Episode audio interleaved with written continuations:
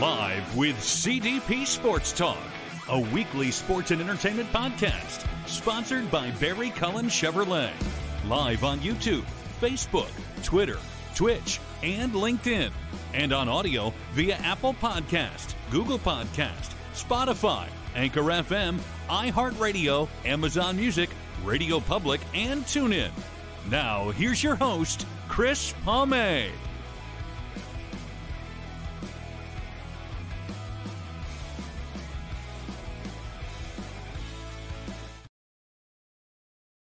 Good afternoon, everybody. Welcome to season six, episode 27, overall 302 of Live with CDP Sports Talk, uh, which is brought to you by Barry Cullen Chevrolet Dealership at 905 Woodlawn Road West in the Guelph Auto Mall. Check out barrycullen.com for the newest selection of new and pre owned GM vehicles, or give them a call at 519 824 0210 or email them at info at barrycullen.com. Live with CDP Sports Talk is weeknights at 8 o'clock on radio station WQEE 99.1 FM in Atlanta, Georgia. And I want to say thank you to my guests tonight coming on. Uh, my guests are Linda Crockett and Barb Veder. And uh, Linda is the founder of the Canadian Institute of Workplace Bullying Resources, which she founded and started up in 2011. And she's out of Edmonton, Alberta. And just bear with me, and I'm going to bring on Linda and Barb. Good afternoon, ladies. How you doing? Good, thank you. Very good. Thanks. For, good. Thanks for having us. Well, thank you so much for coming on here. I, I really appreciate it. How how are you guys both out of uh, Alberta? No, I'm from Ottawa, Canada, but I uh, okay. Ottawa. Ottawa, and you, Linda, you're from uh, Edmonton, right? That's right, Edmonton, Alberta. How how things out in Ottawa and Edmonton right now? Go ahead, Barbara. Uh, our temperature is is lovely, having a great summer. We're impacted for a while by the forest fires, but you know that's hopefully uh, past us now, so we're good.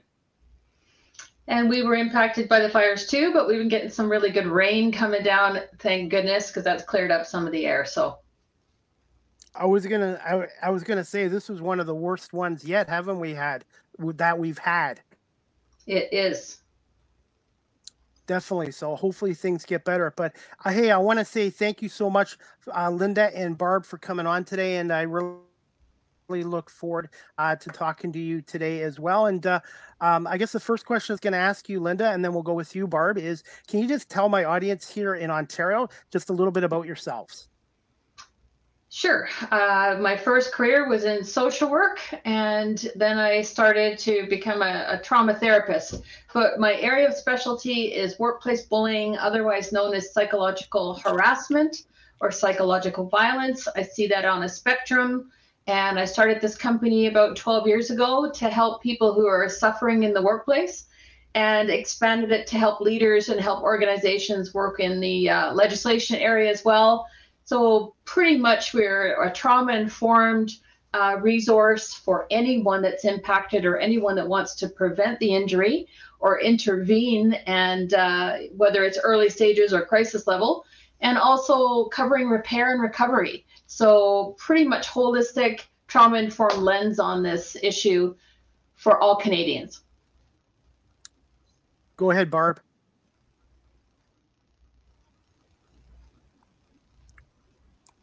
Okay, Barb? I'm not sure if she can hear us or not. Good. Um, I also I can hear you perfectly. Thank you. I'm okay. an MSW. Started my career over probably 30 years ago, so I've been doing this for a long time. Worked at, in the area of um, clinical delivery, clinical best practice, uh, uh, design, and uh, research. So I worked uh, almost for 20 eight years in the same organization. It wasn't the same organization. I always say I stayed in the same office, but it kept changing. So I worked there for 28 years and I left in January.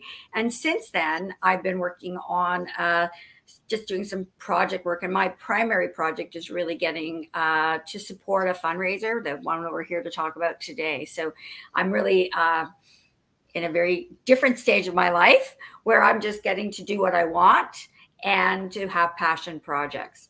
So that's who I am.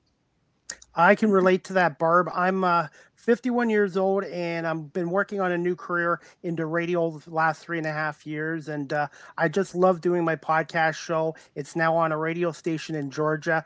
And uh, I'm also trying to uh, do as much as I can in the media industry. And uh, I've met so many wonderful people and connections from doing this show. And what I love about this show is the storytelling aspect uh, from my guests and learning from my guests as well.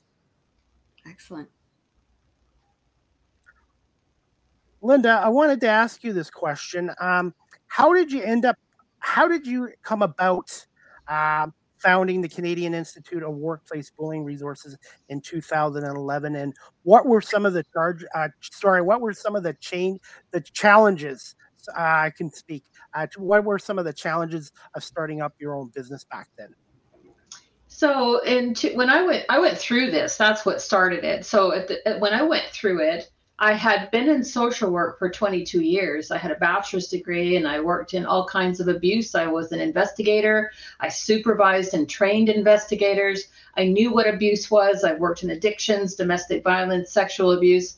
I knew what I knew what abuse was, and I certainly knew the systems that we walk people through in order to help them with the abuse. You know, so I was very familiar with the signs of abuse, but nobody ever talked about workplace bullying. Nobody trained us on workplace bullying. There was no language for us, and it was so normalized that it happened in front of us all the time, and we never said anything. So when I went through it, I I really hit rock bottom. I was working in a cancer center and I was bullied by a psychologist, an HR, a pastor, a social worker, and an admin manager. So these are the the uh, professions that we would never expect to be bullied by, or a, an environment we would never expect to be bullied in. So I wasn't watching my back. I was just wanting to be there to help patients who were diagnosed with cancer through treatment and recovery, or through treatment and possibly through death and afterwards, the families. I loved my job. And so when I went through it, I struggled for a couple of years with a lot of abuse. And it, and I wasn't the only one. And when I, I got so sick, I ended up in isolation because I was very ashamed of being targeted. I thought, how could this happen to me with the knowledge that I have? And I'm supposed to be able to know human behaviors and all this, you know, be a good communicator, but yet I missed it. So I felt very ashamed and I went into hiding for a long time and became very, very ill. As I mentioned, I was diagnosed with PTSD and I had some physical issues as well that have remained permanent. So if you keep stay staying and you keep trying harder, it only gets worse. And that's a message I hope people will get out there. You can't fix it. If you got a target on your back, you need some help. So when I just, when I realized I was, I just decided uh, being quiet and isolating is actually feeding them, the toxic ones, and I need to do the opposite. I need to stop talk about it. I need to get loud about it. And as I say over a few times, I haven't shut up since, and I'm not going to shut up for a long for a few years yet. And I find many platforms to talk on on this level and build awareness, even internationally. So I started really to answer your question, Chris, because I went through it. And when I realized that there was no resources in Canada, I knew that this was going to be something that in years people would catch up to. The world would catch, people would start talking about it. Legislation will come. I didn't think it would happen in my lifetime, to be very honest with you. So I'm very impressed that it's here. It's still weak. It needs a lot of help. But I also was very motivated by the fact that with my education, I missed it. What about people who don't speak English as a first language? What about people who don't have my education? How are they going to survive? Because I barely made it. I was on that suicidal ideation pathway. I made it based on the fact that I had some resources. What about those who don't? And I also thought about my children and my grandchildren. I, I know they're getting bullied at school. I don't want them bullied at work. All of that drove me to get to where I am today. Linda, I wanted to ask you this as well. I have a story to share as well, and uh, I'd like to hear from Barbara too.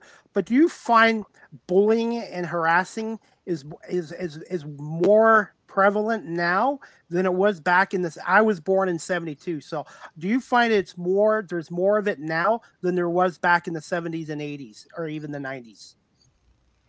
I've got a couple of answers for that, and I'm sure Barb could add to it. So, yes, you know, in my opinion, over the decades, the tactics have changed and because of the internet right? We've got i call the internet a, an abyss of weaponry if somebody wants to hurt somebody. And and there's all kinds of ways for that to happen now. So I, as we get more intelligent as a society so do our tactics and, and it, you know they get more sophisticated and that, therefore the injuries get worse. That's one part of my answer.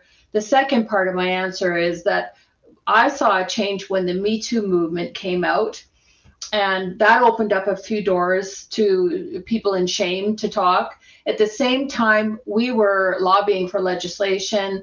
We got it in Alberta, and a lot of organizations were starting to get exposed. So people were starting to talk about it.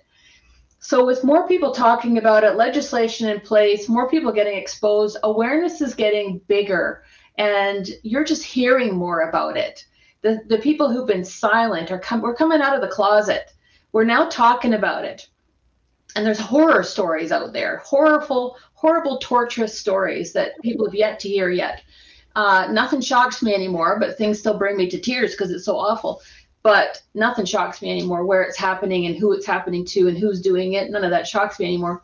But I think, as I said, with our internet and growing awareness and legislation, yeah, you're hearing more. Go ahead, Barbara. Yeah, so um, I I don't really have much more to add other than you know awareness and sharing stories brings forward more and more. So I would just say that when I at a very high level say, hey, I've I resigned, I worked on an issue, I worked hard to resolve it, and people have a, some awareness, they say very quickly, oh, I had that problem too. That's the part that I find almost, you know, Linda says tsunami level. It is an avalanche. The numbers of people that sort of line up and say, and, and they're not people I know well, they're people I might talk to very casually. I'm just mentioning it in passing at a very high level, no details. People come forward with these stories all the time. Just making yourself open to that and you know, it's amazing it's amazing and it's shocking at the same time. It's not good amazing. It's not what you want but there's a there's now more awareness and more appreciation that it actually is being normalized as something they experience. I think what happens for people often is they lose their their self-esteem and their gauge on what is normal. And so you start to swallow things thinking did I read that right? Do I understand what just happened?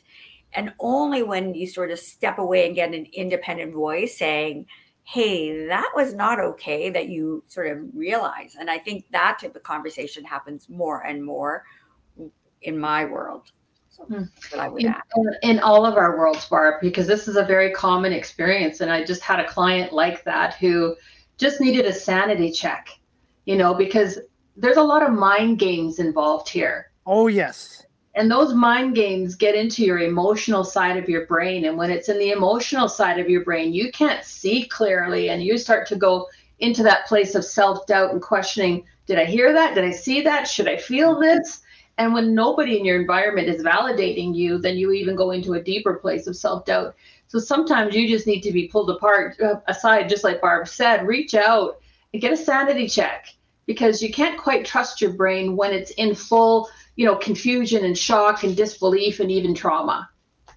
Absolutely. Um, sorry, go ahead, Barbara. Sorry. Well, I was just going to say there's another layer of complexity here, and and I would just add in that often when someone is going through workplace bullying and harassment, it is being witnessed by people all the time. And so, as much as you think no one's noticing, people come up to you and they say, "Are you okay?" That happened to me. And so, you know, you might think, hey, this is just me, but all of a sudden the conversation in your workplace starts to shift and people are leaning in for to provide you support and they're sharing their own personal experience. And then you realize it's not just me. And that's good for normalizing but it also is a message of it tells you that there's a lot of people standing by and are fearful. They're fearful of what, how do they keep their job? Because there's many aspects of their job they want, they love. Linda, you said I loved my job. Mm-hmm. I did not leave. Yeah. I loved my too. I loved the people I worked with, and I was proud of the work I did. It was the last thing I wanted to do was resign. Mm-hmm. That's in my decision that people have to make often in trying. In my case, real. To yeah, save their lives. Yeah, they have to leave to save their lives because there's no other way. They say they're going to get so sick they're going to either take their life or die of a heart attack. But I just want to say, yeah, yeah. Hold on, I, I just going to say to Barb, she was very, very lucky that some people did come up to her and say, "Hey, I saw that." I have a lot of clients that nobody comes up to, and they're left on their own. Like they feel very betrayed, and that's it's kind of called betrayal blindness, and it's just there's a lot of reasons, a lot of valid reasons why people don't come forward and say, "Hey, I saw that," because they're scared. They see that it doesn't work. You know, coming forward doesn't. Ha- you end up getting retaliated against, or you know, they're at risk of losing their job. So I could say a lot more about that, but I can tell you've got something important to say, Chris. Uh, yeah, I was gonna say. I was gonna say. Um, I left my former employer a year ago. I can't go into the details, but I am so much. I, I I did like the job, but the environment was toxic. And to be honest, the last year I've been a happier person. My stress levels come down, and uh, I don't miss it at all. But one thing I wanted to ask both of you ladies is if companies are really serious about uh, cleaning up their culturals culturals and workplace safety and stuff like that. It all starts with the top, especially with human resources as well. Yeah, I mean, I, will start this one, Linda, and then you can add in. And I would say, you know, I worked in an industry where I worked very closely with EAP. I mean, with uh, HR in the EAP industry. That was my, my most of my career was spent in that industry. And I think people, HR wants to do a good job are they using the right strategies? Do they have the right policies? Are they doing the right type of education? I think there's a lot of work to be done here. I think just as you know, in my industry, in the industry I came from, there was a recognition almost 35 years ago that people needed privacy to deal with their personal mental health issues, and and HR lifted that out and said, we don't know, we don't want to know about your private issues you go seek help privately. All we need is the strategic information so that we can inform the organization at a, at a strategic level. So there was what I used to always refer to as the firewall. I think governance needs to consider that at, at the highest level because if the policy escalates to HR, inherently there is a conflict of interest because HR has the obligation there is to protect the organization. And that has a bias in it naturally.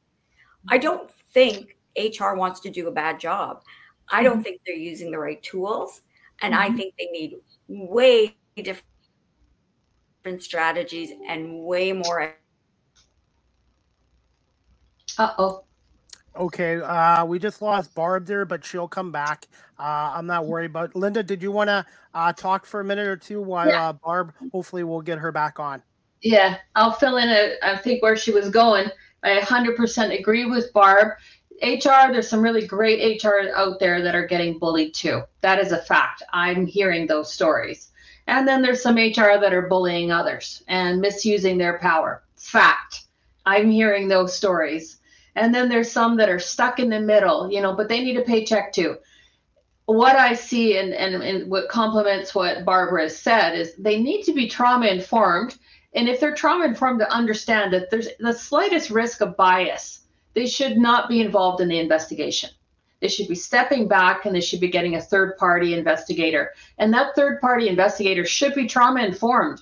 We are talking about psychological harassment, psychological violence, psychological hazards, psychological injuries. That means there's a psychological component.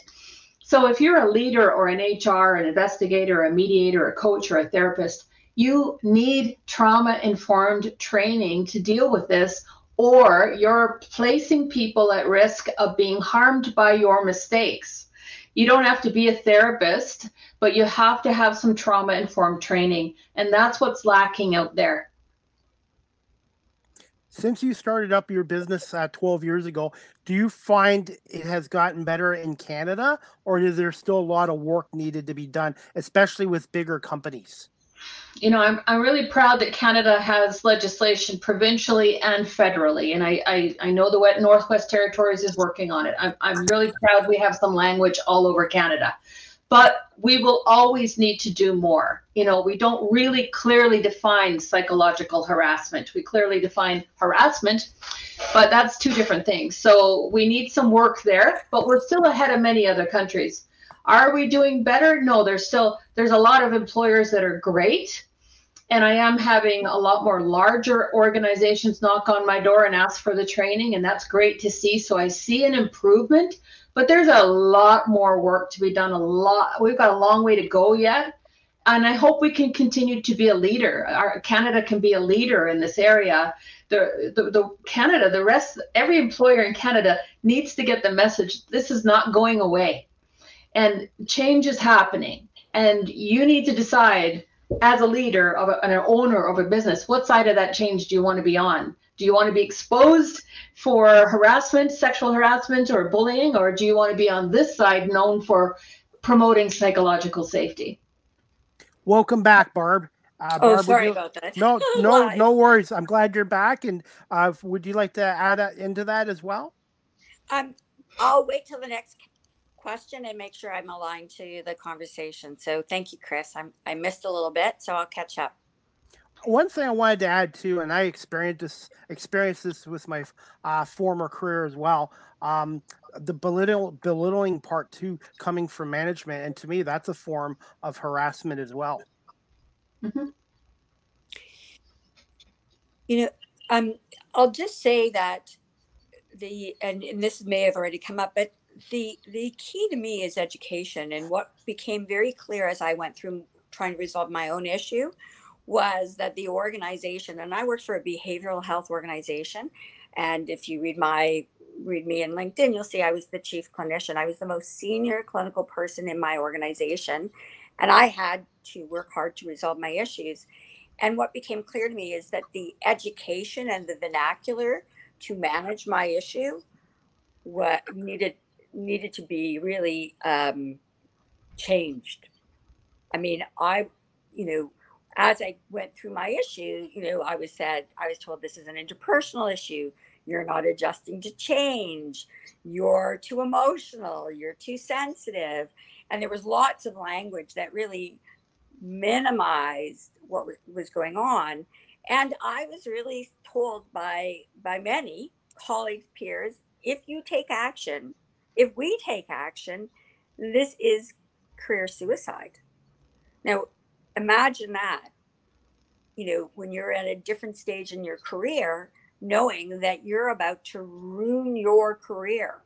That is the, and no, no HR leader, no progressive company wants that in their culture. But that's the fear. That's the yeah. fear. That's a that's a really good example, Barb. And as a as a person who's a target watching this train wreck coming. You know you see the train wreck it's going to come and ruin your career ruin your reputation all this 10 15 20 years of hard work and everybody around you is saying you know i don't see it. You shouldn't feel it. You're overreacting. Stay under the radar. Don't be so sensitive. That's just more crazy making and more betrayal. And this the injury of this kind of abuse is a trauma of betrayal. So Absolutely. And um, I can relate. It's a different career and a different company, but I can kind of relate to this as well. And uh, also, this uh, people don't realize this too. When you're done work, uh, people who are going through this bring it home with them, and it affects their home life as well. And uh, it just shows you how how much of an impact this can have on your life, not just at work, but outside of work as well. You're absolutely right because a, a, lot of us get really stuck in ruminating thought about what happened and is this going to happen tomorrow and how do I get out of this? I just want to do my job. And I've had one client who, while driving home, was so caught up in thought she crossed over the solid line on the highway. You know, and you know what kind of disaster that could have happened. And you know, families, the the husbands and wives, they're staying up till three in the morning with that person that can't sleep or they're stressed out worrying about their spouse watching their physical and psychological health decline and children are noticing mom and or mom or dad are not the same mom or dad are isolating now they're not joining our family celebrations so it is pa- impacting the whole family absolutely. And I can relate to with uh, having anxiety or affecting my sleep, which affected my weight as well. Absolutely. All right. Um, Barb, did you want to add anything uh, before we go on to the next question? I say go on to the next question. There's lots to talk about. Absolutely. We could talk for hours and hours about this subject. But my next question for both of you ladies is uh, can you just tell my audience, just to, what, tell my audience about workplace psychological uh, harassment and uh, what are some signs of it? Which one do you want us to respond? uh, who, who would like to go first? Go ahead, Linda, and I'll add in. You go ahead. So every the legislation that you'll see when you look at all the different provinces has a little bit of different wording and and basically what it means is it's never a one-time incident. So it is a variety of very negative behaviors, you know, whether it's rolling your eyes at you or gossiping or rumors or sabotage or there's just so many there's a long list of negative tactics that can be used, right? Telling um, lots of stuff. But if that's directed towards one or a group of people specifically, and it's happening over a period of time, research, international research says six months or more. I say three months or more now that we're uh, uh, far more aware of what's going on. I would say it's valid to say three months or more. If it's if these tactics are happening to you specifically or your group specifically for over three months and it causes you some form of harm, and there's a long list of harm. We've talked about some of that already anxiety, depression, PTSD, adjustment disorder, you know, gastrointestinal, heart disease. There's all kinds of things this, is, this can cause with or without conscious intent. You know, some employers are making the mistake of looking for intent. Forget it. It's with or without conscious intent. If you're causing harm, it's a problem and it's got to stop. Right. So there's lots of that's kind of simplifying it as much as I can um, it's a, another way that I explain it is like death by a thousand cuts, that term. Just change it to psychological injury by a thousand psychological insults. And it might be for you, Chris, it might have been the seventh hundredth cut that finally got you to say, I'm out of here. Or for me and Barb, who are stubborn women, it might have been the 999th cut that finally said that's it i i you know whatever can't do it anymore and and just had to leave to save my life um, that kind of breaks it down and simplifies it as much as possible there. And I'll add to that. I'll I'll just add a little bit more, and I'll say that there is an intersection or intersectionality between discrimination and you know accept, uh, vulnerable populations, women, uh, you know, people who are from uh, you know diverse backgrounds. You know, it doesn't mean you're that they're the only ones who are targeted, but again, there is more vulnerability with with those people and they they have a higher percentage of, of incidents or issues um, i always think it's important as well to say what is psychological safety what is the opposite of psychological harassment and bullying and that at a very simple level is just being able to speak be heard and respected to be able to to feel you can speak what's in your mind and do that safely that's a very basic, basic, basic thing that you should be able to do at work. Yeah. And I, that's an important point that you brought up, Barb, about minorities. But I, I also want people of all cultures, of all types, to understand that this is not, you're not being targeted because of any imperfection, that you could be perfect and you would still be bullied. It has nothing to do with a lack of or imperfection in you. Nobody deserves to be abused. It is about something that is going wrong inside the person who is offending you, right? There's something wrong with them, whether they're jealous of you, whether they're insecure, whether they're a psychopath, sociopath, whether they've been trained to be a bully the way they are. There's something in them. So I want people to get that message. It has nothing to do with something with with your with any kind of minority per describe what we're talking about, or even if you were the most perfect person, it doesn't matter. You'd still be bullied. The worst I uh, uh, the worst of it I, I thought Linda that I went through and Barb as well. It's it's it wasn't coming from other employees. I thought the worst of it was coming from up upper management, and that even makes it even worse because your your hands are kind of tied and and and HR is working for the company in that as well. And uh, like I said nobody deserves to go through that at all. And I, I sometimes feel that when it comes from the management aspect of it is they're trying to get you to quit. Instead of firing you they want to try to get you to quit the job. Sometimes that is the intention chris you know sometimes but research you know we see research varying from 70 to 75 percent depending on what country the research is coming from that the bullying is coming top down. So you're you're right. Sometimes it's the the manager bullying the supervisor, and then the supervisor bullying the front lead, and then the lead bullying the employee. So top down, but that's kind of like giving us a solution because that's telling us that we're not setting leaders up for success. And we need to review our screening processes and our hiring processes, but we also set have to set them up for success and we have to make them accountable, which means monitoring them too, right? So when I do train leaders, I do ask this question What's your leadership style? Most people don't know their own leadership style. That to me is a signal of a problem. How do you know that you're effective? Are you aware that people are walking around eggs around you? You know, so we need to start looking at leadership.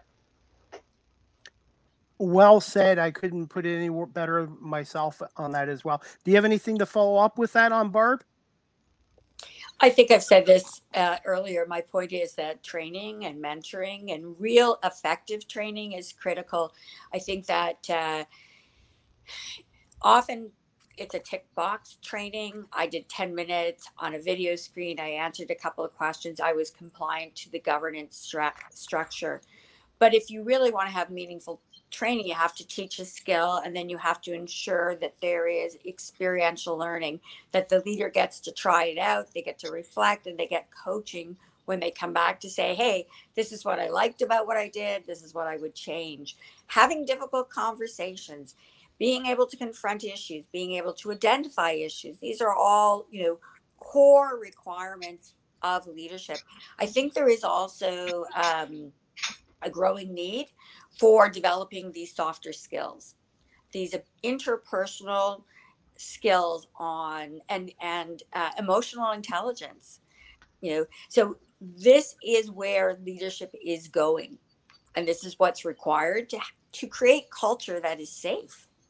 Well, again, the trauma informed training, you know, and when you're talking about leadership training, you're absolutely right. It's tick the box. But also, our policies are not strong enough because our legislation says that every employer in Canada should align their policies to the new act. Well, the new act really uh, doesn't. All it ta- all it says is train them on policies and procedures.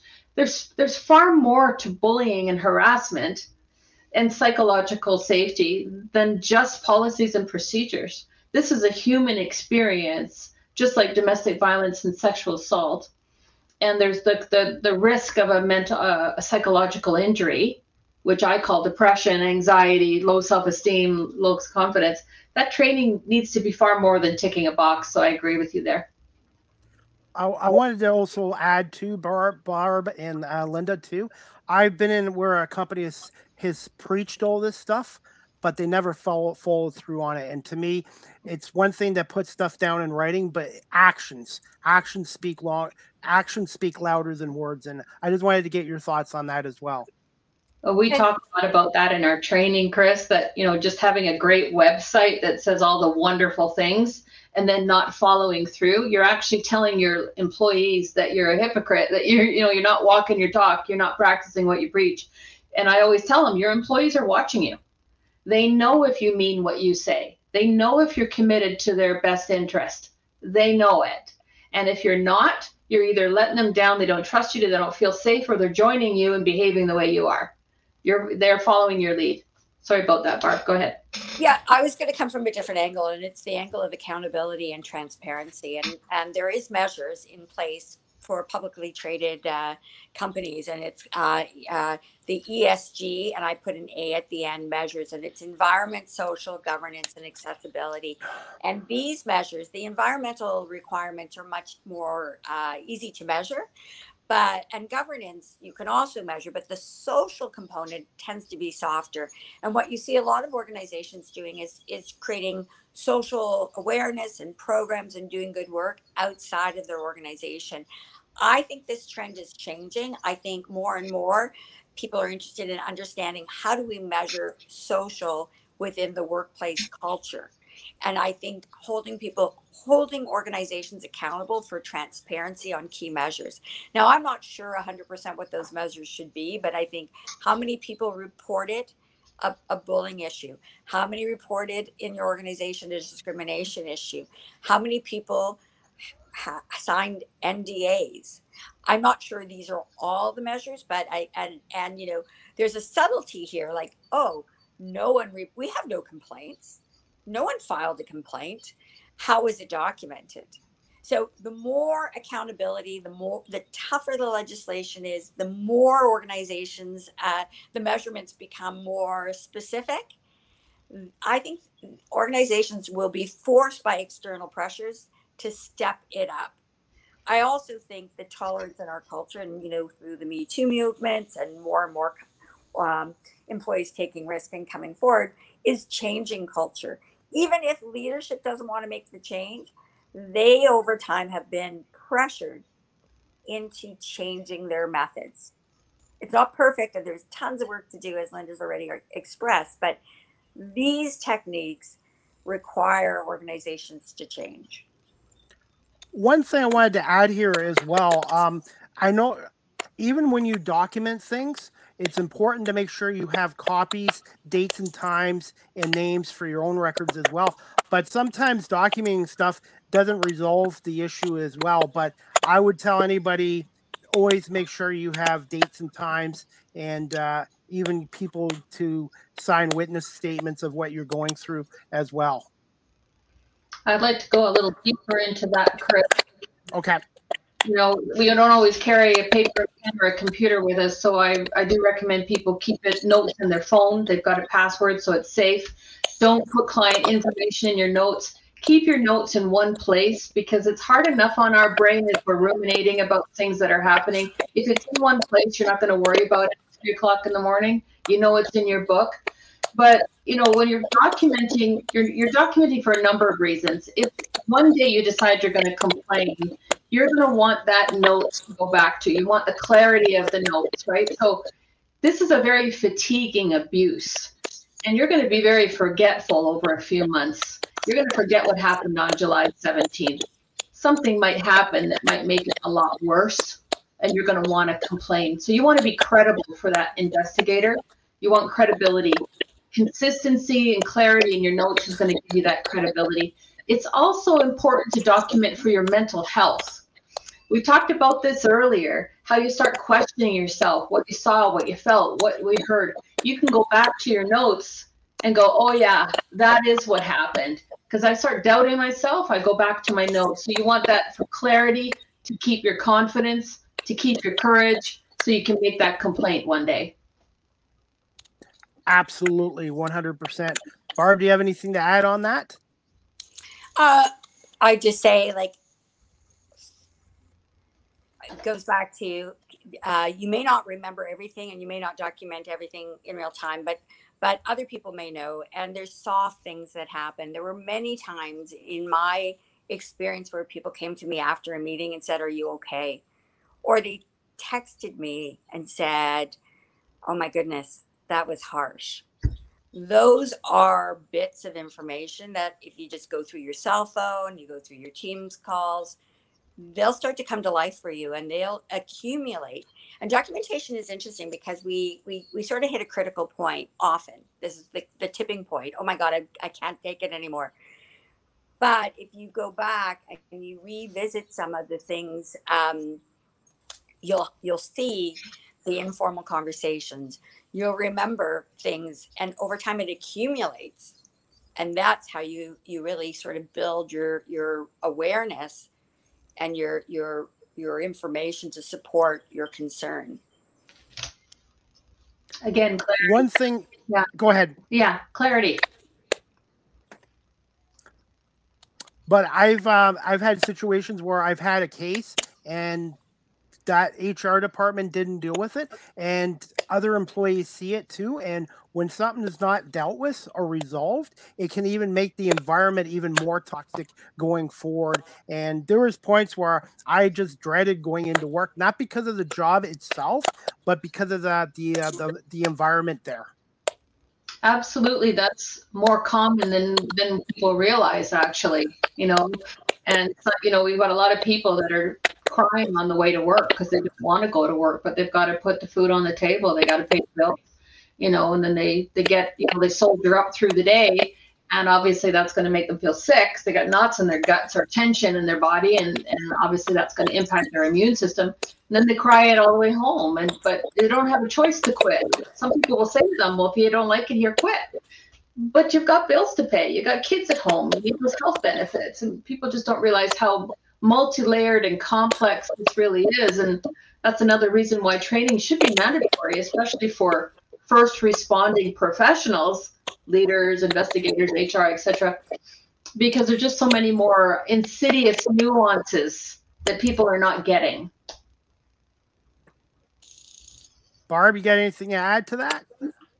Nope we're good Okay, uh, I'm going to ask this question, and then we're going to get into your uh, big fundraiser event on October 20th here in Toronto. And I've already got it on the ticker uh, below the screen for you, Linda and Barb, as well. Great. Excellent.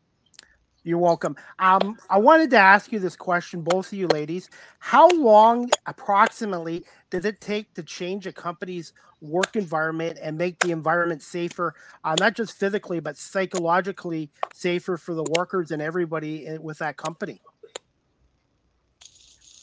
It's it's going to depend on I mean, every organization, every profession, every industry is different, and how long have they been toxic? And how damaged are they? That's going to make a difference. It could be a quick turnover or it could take years.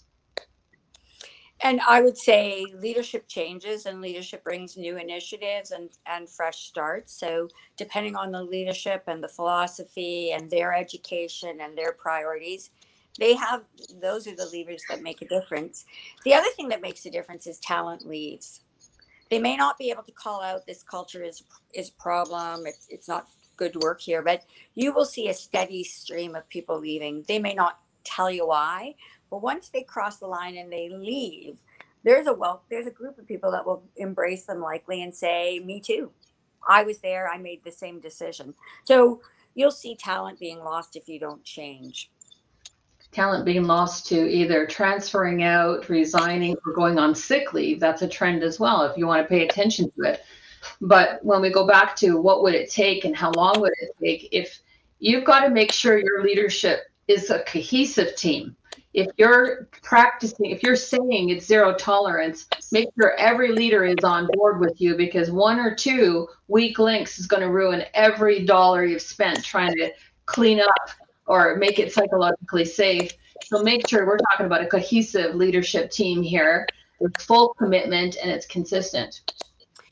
I would also, I, this is the part that I really want to highlight with you, Linda, and that is consistency approach. Regardless of your role in the organization, the consequences are the same and the, the policy will be followed. A policy usually has many layers. You know, it's one, two, three. You first start with your manager, you go to HR, and uh, sorry, you, you first start with the person directly, then you go to your manager, and then you go to HR. Sometimes you can't use all of those uh, steps given the situation, but if it becomes so difficult and you have to go into you know resolving it through you know other means legal means which is you know really a very uh terrible like aggressive uh uh action no one wants that. No organization wants that. No individual wants that. So you know you get change organizations, as Linda said, by acting fast, but acting consistent consistently and making sure it's a safe culture to get help. I really can't say this enough. Get an independent uh, complaint process, an escalation process, and seek expert advice on your action plans. There is no legal obligation or no legislation right now that says an, or, an organization has to do anything. They don't have to take, once they find there's a problem, they don't actually have to make a change. That is a problem. And that's where organizations need, they have the accountability if they want to change their culture to have an independent process and independent advice on action. Uh, one thing I wanted to add to you, uh, ladies, as well, is I found myself and, and many others that are in looking for new career jobs and stuff like that. As much as I, I want a high paying job, the money aspect is important and and doing what you like is is great as well. I want to make sure the next where the next company I'm in, the work environment is is good because there's nothing worse than a toxic work environment and that's the biggest part of a job right there. It's not necessarily the job itself; it's the environment. Mm-hmm. Yeah. yeah. There's two parts I'd like to say to that. First of all, you've got more awareness of what workplace bullying, psychological harassment is. You've got more awareness of the signs. You've got more awareness of the early warning signs and the indicators and the risk factors. So even in an interview, you could probably ask a few more questions that you wouldn't normally ask about how do you guys deal with it. That doesn't guarantee they actually do. The most of the change is going to come from you. You know that you've healed some of those wounds and you've healed some of those buttons that people can change, and you've looked over their policies. But I mean, you've got more legislation today than you probably had when you were in that job years ago, and it's going to get better as time goes on. So we have, but we do have more resources. Whereas when I started this, there was nothing in Canada. So things are a lot better now than they ever were, and that's just going to continue to get better. One thing, Linda, I wanted to ask you. Oh, sorry. Go ahead, Barb. Oh no, I'm good. One thing I, I wanted to ask you, Linda, is uh, your company focuses on Canada. Is your company focused internationally too, or is it just strictly in Canada? It is a Canadian company, but I have been working with people in the UK and the USA and different parts of the world since I started because, you know, like we mentioned in the very beginning, this is not a small issue. This is an epidemic in the workplace. It's happening everywhere. And so it has, I have had people call from all different parts. But we've also, I started a workplace bullying awareness week every October. There's a full week of events for 10 years now. In the last four or five years, I've invited other countries. We have 16 countries joining us. So every October during that week, 16 countries so far, hopefully more this year, are going to do Workplace Bullying Awareness Week. And I think that's really shifted this movement even further in line with Me Too and in line with legislation and everything else. would you like to add something, Barb? Well, I think it would be a good time to start talking about our fundraiser. I hope that's okay, Chris. Do you want to? Yeah, actually, shift a bit. Yep, that's our last question. That's our uh, next question. Can you tell us, um, both Barb and uh, Linda, about your fundraiser on Friday, October 20th at 7 p.m. Eastern? I believe it's 461 King Street West in Toronto. It's uh, cocktails, networking, silent auction, dancing, and also how did this event come about, and how much work was it into planning this event? Take it away, Barb. I don't know. There's a lot there. So I'll, I'll, start and, you know, Linda, you'll add. So, as I said, I had a workplace issue and it was quite significant and it took me a lot of work.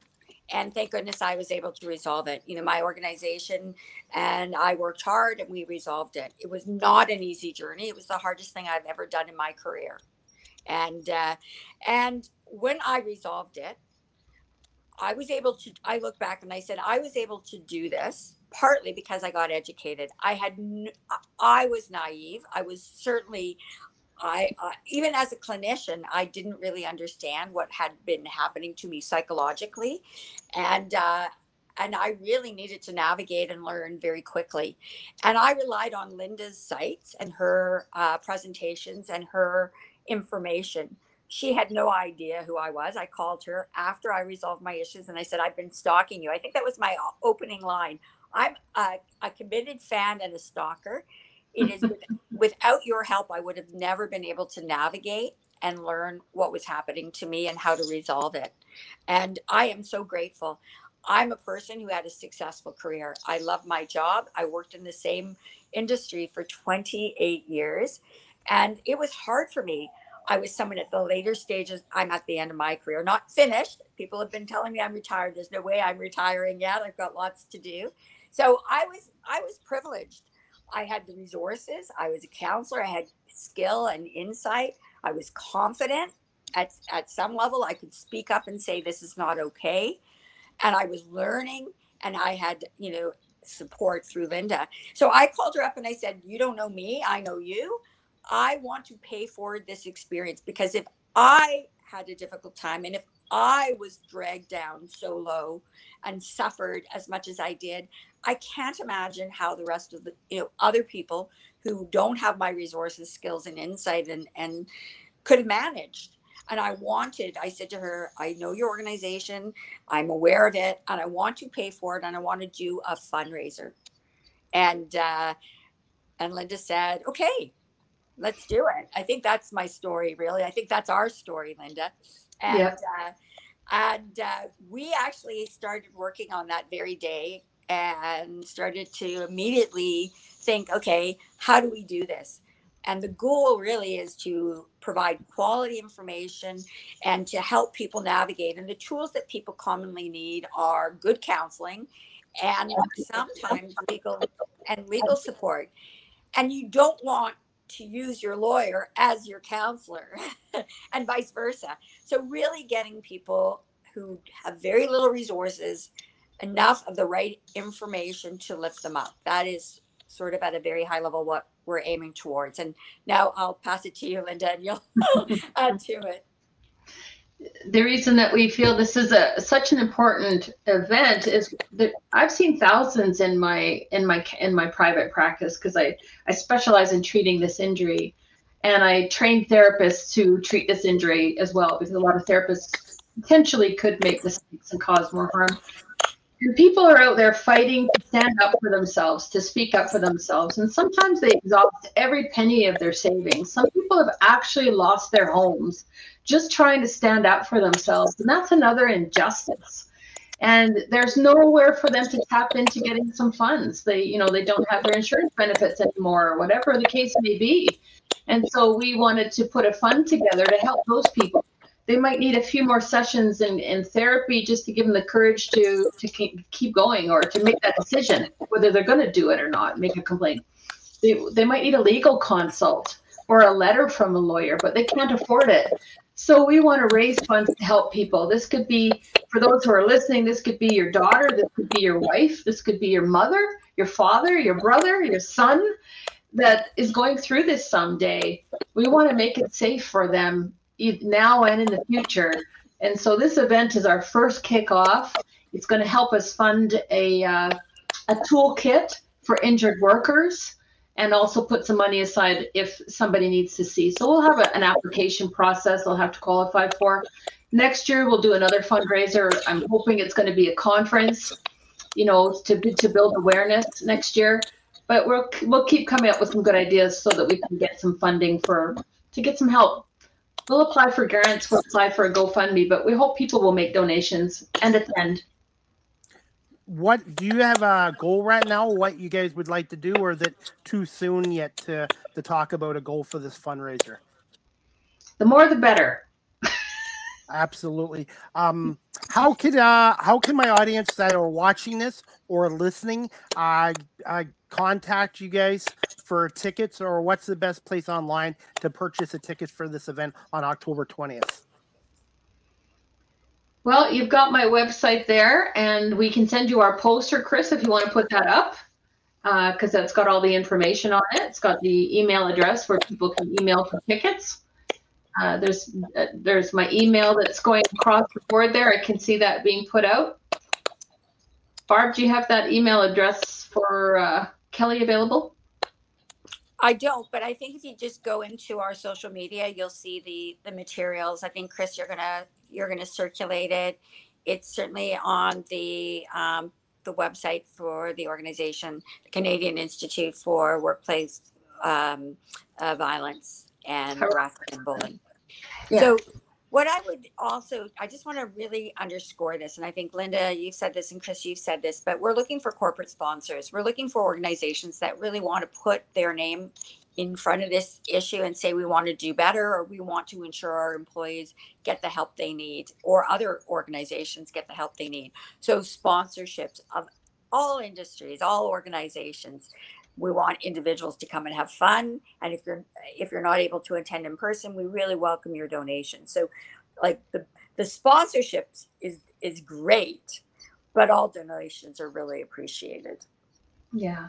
And and we do give this, credit for that. You know you get your logo put up on a big sign and we and we do let people know that you are sponsoring promoting psychological safety.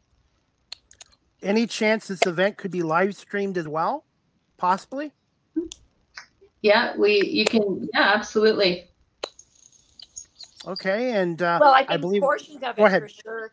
I think portions of it could for sure. I think you know the there's lots of parts of it. Like, um, you know, no one wants to watch us dance and have a party where you can't physically attend, but there's some creativity there. So, Chris, we're open to these ideas. Yeah, we are going to be announcing some awards, for example. We are going to be doing a little bit of a speech in the beginning and announcing an award for the we did a survey with another company about the best employer out there for promoting psychological safety. So we are going to announce that, things like that for sure. People can also buy tickets and, and attend virtually. Remember that part. So if anybody can't get to Ontario, but they still want to see how it's going, uh, we hope to be able to let you see that virtually. How many tickets uh, are available to? How many? What's the occupation uh, or the uh, availability for this event if you want to buy a ticket? Well, the the um, the venue comfortably holds probably about 300 people, and we have a an overflow room that we have reserved. So we have lots of ca- capacity. We have lots of capacity, and uh, it is at the last day of the uh, Bully Awareness Week, so it's really a celebration, a, a less formal celebration. So we put you know the fun in fundraiser, but we really want people to network. We want to celebrate people's you know what they contribute, and just you know the power of the voice of just saying we're going to do this better. And we're even going to have ping pong tables. So I challenge anybody to a game. Sounds good. Is this uh, yeah. is this possibly going to be a yearly event then? Wow, I hope that's so. a nice idea, Chris. Thanks for suggesting that. yeah. It's our first, and I think with everything you do for the first time, you need to evaluate it. But it is our hope and our passion that we continue down the road of doing some really fantastic fundraising. And uh, if our party's successful, then why wouldn't we do it again? And we believe okay. will be very successful. I do want to acknowledge that we've had a lot of good response early on. We've had a lot of people who are buying tickets, and we've had some really excellent corporate sponsorship. So I do want to say we've we've started out of the gate really strong, but more you, and more is welcome. oh, we need more. did you want to mention your? Uh, did you want to do a shout out to your current corporate sponsors for this event so far on here? I think we'd like. I, I don't know what you think, uh, Linda. I'll leave it to you. We've got a couple. I think I will leave it to you, Barb, because you've been bringing them two on. So well, those um, especially. what I would say is we have a, an organization called Upstream Counseling in the uh, Greater Kitchener Waterloo area who came on as a as one of our formal sponsors. We have another, uh, we have People Corp who really believes in psychological safety and really wanted to step forward and formally offer us support. So those are two of our most recent uh, corporate sponsors. We have a couple more, but we're going to start sharing that more in our social media campaign on LinkedIn. But those are two that really uh, have helped lift us up. And uh, we're excited about their their support. It's been greatly appreciated. Okay, before we wrap this show up, is there anything else you would like to add for this event? And do I have permission to uh, just play a, a, a, three or four minute video clip of uh, your podcast show as well? And Linda, would you like to plug your podcast show as well? Yeah, absolutely. You have my permission. And my podcast is called On the Record Stories of Survival and, and Thriving After Workplace Bullying. It's on my website, the Canadian Institute of Workplace Bullying Resources. And what I really wanted to highlight was try and get every profession up there that has experienced bullying. So we have HR, we have military, we have police, we have uh, female officers, we have nurses, teachers, lawyers, HR, social workers. Uh, we have an Indigenous uh, counselor. We have all kinds up there. It's not just the voices of people that have been through it. You're going to get to see their faces, what they went through, how they survived it, and what they're doing now. So you're going to learn about resources uh, all around Canada. And that I hope is going to give people hope that they're not going to take the blame of this. They're not going to take this on. They're going to get past that self blame and self doubt and start speaking up and getting loud like we are. And it's on all the platforms like Spotify and Apple and all that as well. Um, is there a date and a time that you normally uh, record an episode? They're all up on my website. That's the easiest way for people to find it. And okay. Uh, just look at on the record on the my website. You'll you'll find them all there. Okay. And the episode I was going to play is uh, uh, from the, the whistleblower uh, episode as well. So I'm just going to play about a four minute clip and then we'll wrap up this show. But again, I want to say, Barbara, uh, thank you. And Linda, thank you so much for coming on here tonight. And I, I think this was a great top, uh, topic, topic subject uh, to speak about as well. Sometimes I, I talk too fast, so I'm still a work in progress uh, doing this show. Thanks Thank for having us. Thank you very much. No problem. Just give me one second and we'll have this clip played. Let me know if you can hear it okay.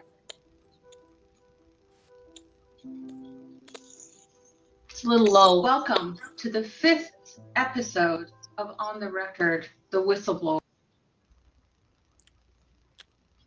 Okay, guys, I apologize. Joangel Conception and I are very proud and honored to have our three guests speak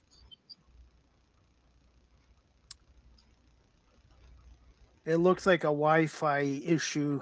Um, sometimes the videos play no problem on here, uh, but I don't know why tonight the Wi-Fi is uh, uh, freezing. I was just hoping to play a uh, four or five minute clip uh, from your episode. Uh, this one was the whistleblower, so we'll just give it another minute, and if it doesn't work, um, maybe I'll have you back on again in the future as a guest, uh, Linda, and we'll be able to play a video clip. Okay. Will it help if I sign out with your bandwidth? Um, yeah, I'm gonna I'm gonna just try it again and see if we can get going. Experiences of being whistleblowers. And unfortunately, mm. we lost Barb too, so uh, I might just have to scrap the video. Unfortunately, speaking about areas that they are passionate about Okay, yeah. yeah, it's not it's not gonna it's not gonna comply with this tonight, so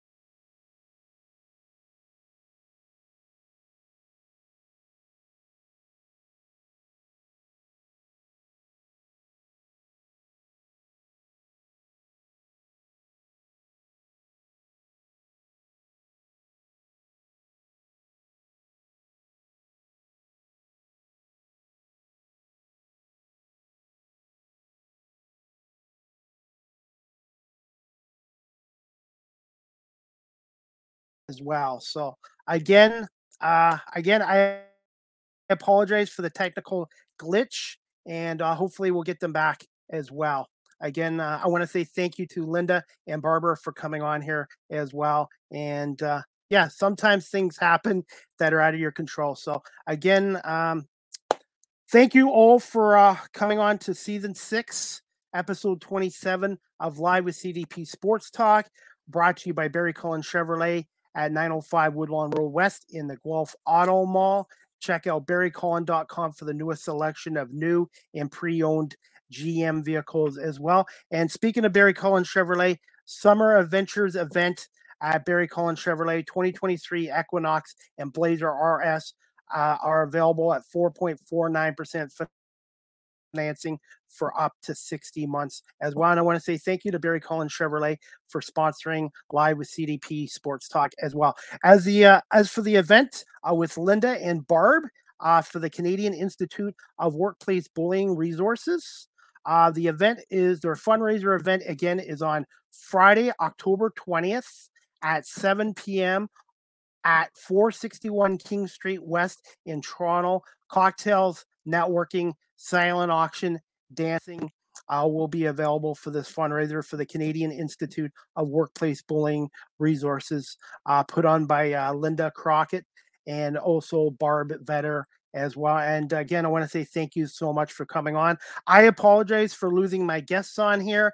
I was having an issue with my uh, YouTube uh, video I wanted to show of uh, Linda's podcast. And unfortunately, when I clicked that off, it kicked me off of uh, this episode as well. So, you know, things do happen and it's out of our control. So, I'm hoping to have Linda and Barbara back on my show again. Again, you can contact Linda Crockett at 7 780-965-7480 or you can email Barbara you can email Linda again you can call her at 780 965 7480, or you can email Linda at psychologicalsafetyfirst at gmail.com as well. And also, another website you guys can check out as well is uh, workplaceharassment.ca as well.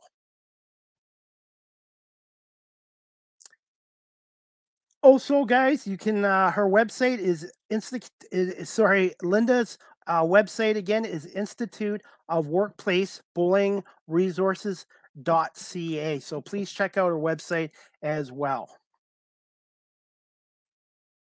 Live with CDP Sports Talk is a weekly sports and entertainment talk show hosted by Chris Palme. is now on weeknights at 8 p.m. on WQEE 99.1 FM, The Key, the home of Southern sports and talk, the heartbeat of Atlanta. Our website for the radio station is WQEE Ra- sorry, that's WQEE dot radio one two three four five dot com as well. Live with CDP Sports Talk is live streamed on these platforms YouTube, Facebook, Twitter, Twitch, and LinkedIn as well. You can also check out my website at beacons.ai slash Chris D. Palme as well. Live with CDP Sports Talk is sponsored by Barry Cullen Chevrolet Dealership, 905 Woodlawn Road West in the Guelph Auto Mall. Again, check out barrycullen.com for the newest selection of new and pre owned GM vehicles as well. You can also follow me on TikTok at Live with CDP. I post a lot of content there at Live with CDP on TikTok as well. StreamYard is the official live stream provider of Live with CDP Sports Talk. Uh, if you're into webinars or podcasting, such as myself, check out StreamYard.com as well. Live with CDP Sports Talk is the audio version is available on these platforms: iHeartRadio, Amazon Music, Google Podcasts, Anchor FM, Apple Podcasts, Breaker, Pocket Cast, Radio Public, Spotify, Spotify for podcasters, Castbox, LinkedIn, Stitcher, and Tuned In, and also on WQE 99.1 FM. And if you haven't already, please subscribe to my Spotify channel as well. You can also email or text live with CDP Sports Talk at cpalme19 at gmail.com, or you can text the show at 519 820 7188. Any uh, comments, questions, or suggestions for future shows would be greatly appreciated as well. You can also follow me on all these platforms Facebook, Twitter, Instagram, and also uh, please consider subscribing to my YouTube channel as well.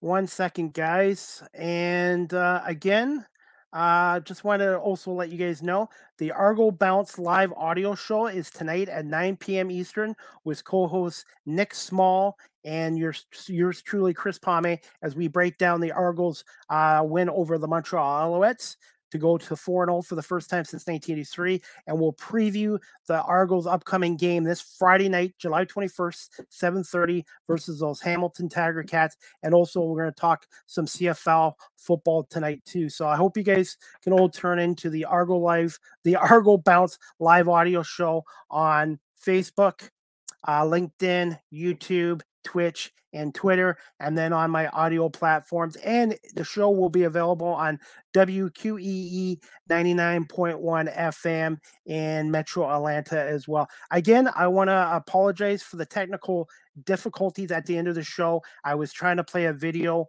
of uh, Linda's podcast, and unfortunately, it froze. And when I cleared it off, I ended up losing Linda and Barb as well. So, again, I want to say thank you to Linda Crockett and Barb Veder for coming on here. And Linda is the founder of the Canadian Institute of Workplace Bullying Resources, uh, which she started up in Edmonton, Alberta in 2011 as well.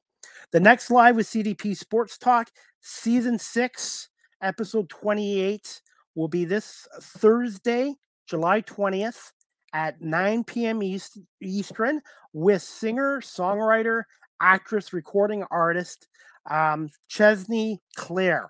So I hope you guys can tune in for that. Ches- Chesney Claire, she's also a four-time award-winning songwriter as well. She's based out of Las Vegas, Nevada. So uh, I'm hoping you guys can tune into uh, season six, episode 28, uh, this Thursday night at 9 p.m. Eastern.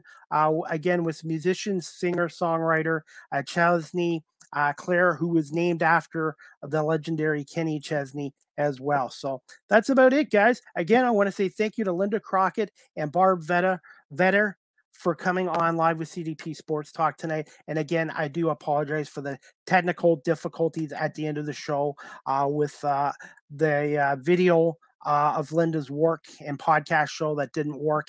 And also, it, unfortunately, it kicked both uh, Linda and Barbara out of my uh, podcast show as well. I'm hoping to have them both on as guests again in the future. So I hope everybody has a great evening, and uh, I hope some of you can come back at nine o'clock tonight for the Argo Bounce live audio show with Nick Small and myself talking Toronto Argonauts and some CFL football. Have a great evening, everyone, and thank you everyone for watching and listening to Live with CDP Sports Talk, episode number 302 today. And uh, we'll see you for the next episode Thursday night at nine o'clock with uh, Chesney Claire from Las Vegas, Nevada, a singer songwriter. Have a great evening, everybody, and we'll talk to you soon.